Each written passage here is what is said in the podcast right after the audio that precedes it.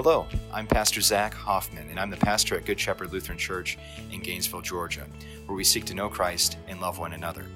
We do this by witnessing faithfully, transforming our homes into places where the Word of God dwells, and by investing in the communities around us. We hope that you enjoy this podcast, and if you'd like to join us on a Sunday morning, our service times are at 8:30 a.m. and 11 a.m. God's blessings. Grace, mercy, and peace to you from God our Father and Jesus Christ our Lord. Our sermon text today is from Titus chapter 2 verse 11.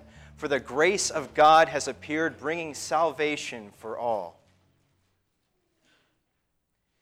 Everybody has different things that they'd like to eat. So some of you may not like the food that's about to be put on your table tomorrow. And I want you to know that if you do not like turkey, there's a person you can blame. It's Charles Dickens. You see, his book, The Christmas Carol, actually popularized eating turkey for Christmas dinner. It was that moment in the book, if you remember, there's Ebenezer Scrooge who's had his heart turned from an old, cold, crusty miser into someone who is generous and warm and actually cares about the people in his life. And so, what does he do? On his way to visit Tiny Tim and family, he says to somebody on the street, Go and fetch me the biggest turkey you can find and so from that moment on, turkey has become this big thing for Christmas. And I've got even better news if you hate turkey, because you've had your revenge and you didn't even know it. You've had your revenge on Charles Dickens for some time because one year, Charles Dickens was, I guess, trying to live out the Christmas story in his own life. So he ordered a 30 pound turkey to be shipped to him by train. Unfortunately, that train caught fire and that turkey's goose was cooked. Yeah, makes sense. And the turkey never arrived to his house. And Charles Dickens, that, Dickens, that great wordsmith, that, that, that poet in a way, I mean, he wasn't actually a poet, but you know, he was kind of a poet with his words. He wrote a note to the train company and it was filled with eloquence, although it was brief and concise. It was also in all capital letters. it said, Where is my turkey? And a, and a couple exclamation points followed that. And I bring this up to you because I wonder if the message of Christmas isn't like that turkey. You know, that we've heard it so many times over and over again, if it's not just overcooked for you, if you're not hearing something that makes you as excited as you used to be. Maybe one day, maybe one day to come and hear the gospel and the story of Jesus Christ had you so excited you would embrace the message of the gospel like Buddy Elf would tackle a department store Santa. But also like Buddy the Elf. Maybe you found that Christmas here isn't all it's cracked up to be. We're used to things disappointing us. We know that things don't live up to their promise all the time. Those, these are my hallmark movie watching Christmas socks that you got last year now have holes in them. And that Amazon Alexa has been unplugged for six months, even though it's still listening to you. Every word. And that, that kid your child or that grandchild or that niece or that nephew that just had to have that fidget spinner, that same thing is now lost somewhere deep inside of your couch. Where is it? It's gone. Things don't live up to their promise all the time. And if we're honest with ourselves, we're bringing that here tonight as well. We've lived through another year of it another year of political fallout and season finale flops. And while I haven't seen the movie myself, if you've been hoping that the new Star Wars movie would bring you any kind of a new hope, it's not that at all. Ten of you, I counted, got that one. We're recording this, go back. And so it goes that another Christmas comes and we want to know yet again is it really for all people? Can it be for all people? Can it live up to that kind of grandiose promise in our lives that if it's for everybody, it's also really and truly for us? Well, for something to be really and truly for everybody, then I think a first place to start is to look at it and, and examine the motive. It can't really be for everybody, it can't really be for everybody else if there's any grain of self seeking motive in it. And, and, we're really sensitive to that. We, we see it happen all the time. We see big corporations or even churches make a big hoopla about some kind of cause, but really, what are they doing but trying to gain more publicity, more popularity, and, of course, a greater bottom line for themselves. Our noses are very sensitive to the seat, to the smell of the self-serving. So then let's take our noses and put them to the pages of Scripture. And let's look at the Christ who has come. What did Jesus gain by coming? What did Jesus gain by coming? He existed together with the Father and the Holy Spirit in eternity before anything was created, perfectly content to be one God in three persons. And that, and that relationship, that mysterious relationship that exists within one God, they needed nothing. Was coming down here some kind of divine grocery shopping trip because Earth, you know, has the best oranges? Or was it I'm entertaining myself.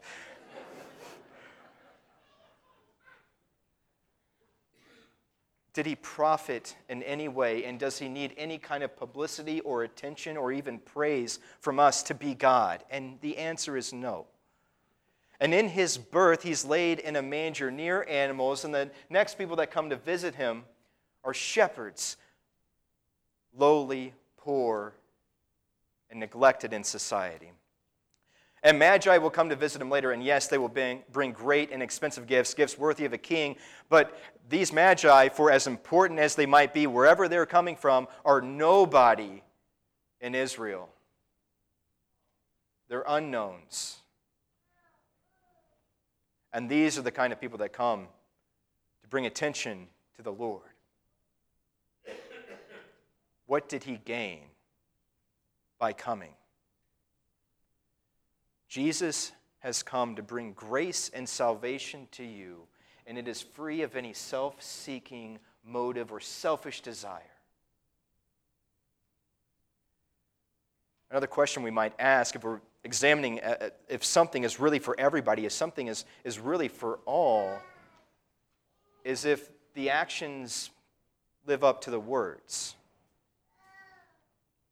The actions live up to the words, then we know that we're dealing with something that is, that is real and can actually fulfill its promises.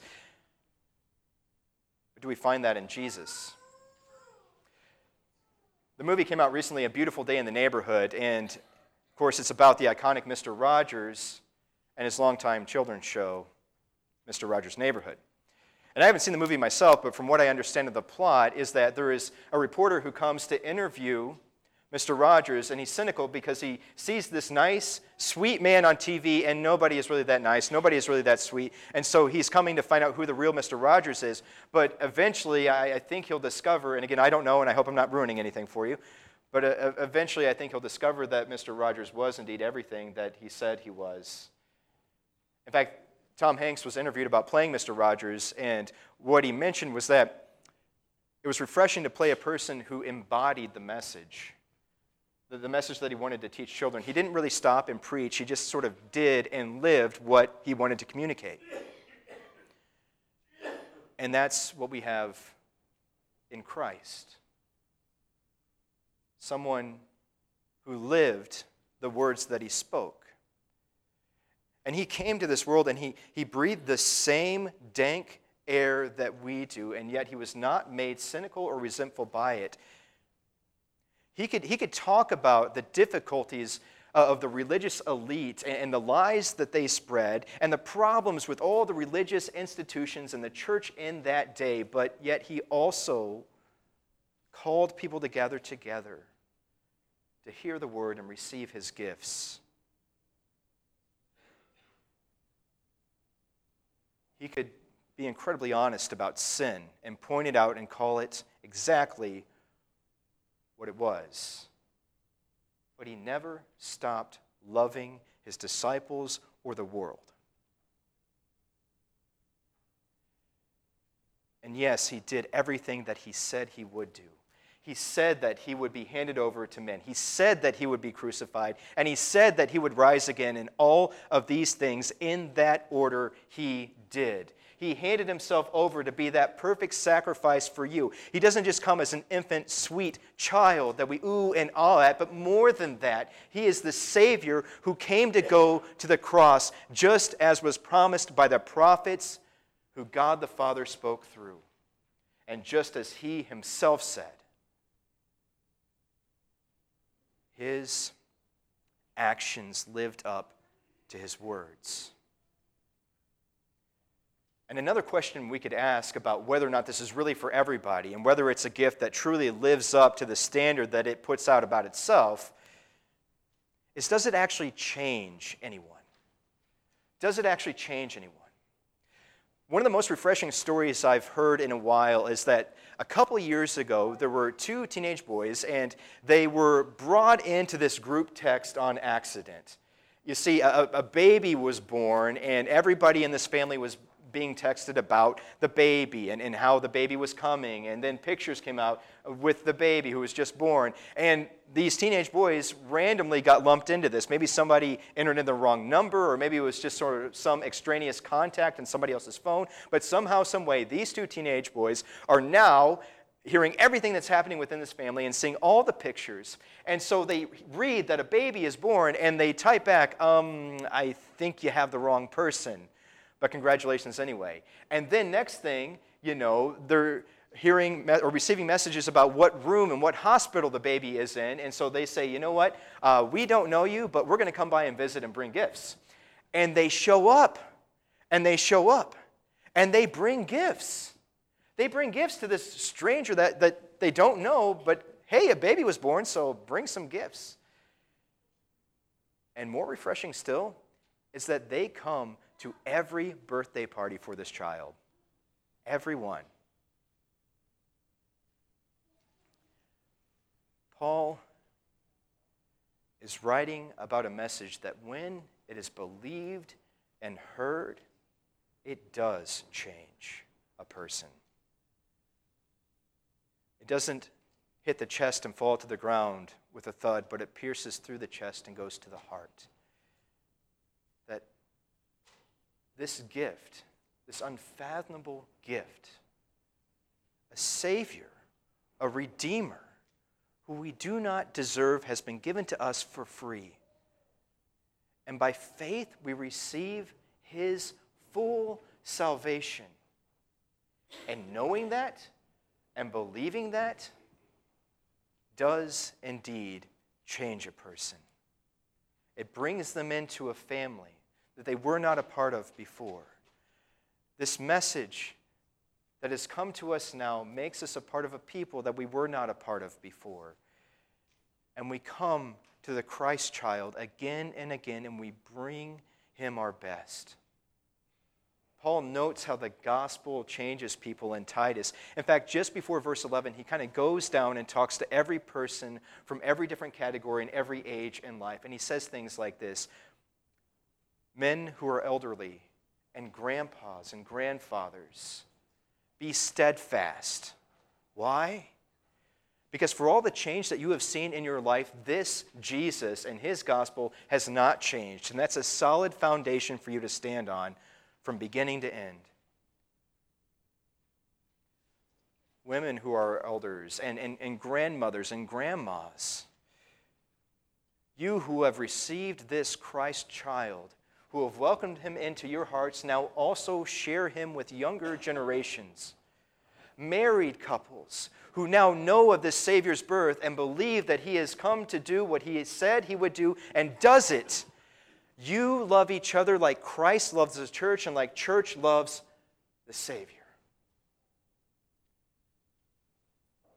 For those who are single, know then that there is a reason and a point to your obedience to God. And those of you who are young know that there is a purpose in this life because you have been called to be a part of His holy people, a holy priesthood. The gospel changes all who believe it. it does what it says it does.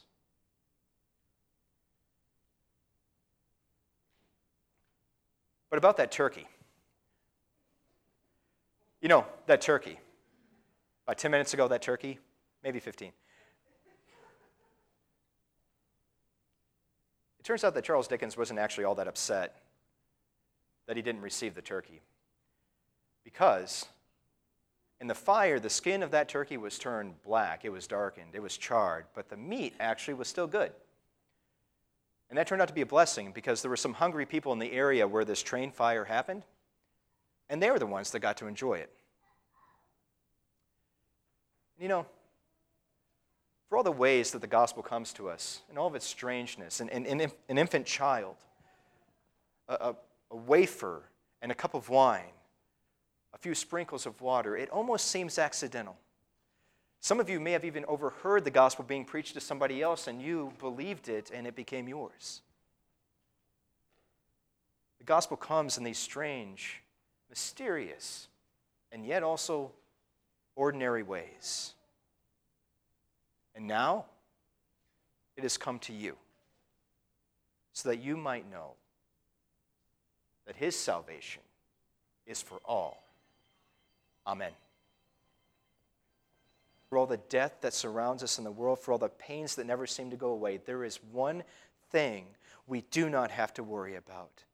That just as surely as this boy is given to us, this is also true. That he will come again. Amen. Our Savior. And so we celebrate today Christmas. And we'll celebrate again on the 25th, Christmas, Christ who has come for us to give us his many, many wonderful blessings and who leaves us satisfied and filled with joy. All right, so with that, you can return to your seats. I need a break.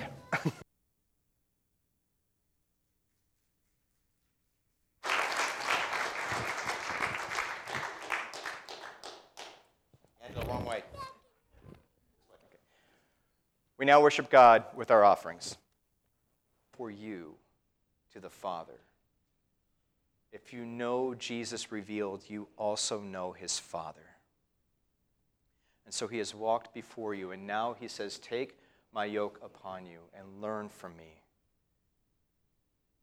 Draw near to Jesus revealed and his word, and you will rest in times of stress and in times of frustration and in times of busyness, you will live rested. Consider Christ, who day after day got up and had crowds aggressively grabbing onto his garments just when he's trying to get across town so that they might have healing. Consider how he heard the words and thoughts and plans of the Pharisees. Continue and consider also how he looked at his disciples, sometimes wondering if they would ever learn what he was trying to teach them. And for all the stress, that he carried. Literally, the burden of the world was on his shoulders. He drew near to his Father and the Word, and he lived rested. And now he gives that gift to you. He gives that gift to you. So come to him. Come to him, and you will find just like those who were waiting on the Messiah found. The shepherds who were lowly, and the Magi, who were far off and not even considered a part of God's plan, came and they saw him and they were filled with hope and they worshiped him. Consider how the baby Christ was brought to the temple, and those who were weary and elderly saw him and held him, and just from his presence lifted up their heads and burst out into song. And see how when we draw near to Christ, when we hear his invitation, we find not only rest, but restoration. A kind of rest that only He can give. As you leave, our bosses might still continue to pretend to be our bosses and still try to make the orders and give the demands and point out all the failures along the way. But we have a greater song to sing. A song that comes from the angels, a song we can sing in spite of them and in spite of even our own sin. Glory to God in the highest, and peace on earth. And with these words, we know that it's not just peace that Christ has come, but he also brings rest. Amen crown of thorns that went all the way around his head. He bled from all the way around his head. When he was nailed to the cross, he had nails through both of his hands, the right and the left. When he was nailed to the cross, he had one nail that went through both feet, the right and the left. And after he had died, he had been pierced with a spear that went up all the way to his heart, and from there blood and water flowed. And because of those things, we know, we know that there isn't one part of us a corner of our conscience that still feels dark and guilty, or an area of our lives that we're ashamed to ask for help. There isn't one part of us that Jesus hasn't bled for, that his blood cannot reach, because he himself is our perfect and final sacrifice, who covers us head to toe with his forgiveness. And this Advent season, as we stand back and think about Jesus coming in the flesh, we know we know that when it comes to our salvation, there isn't anything he doesn't want to do. Amen.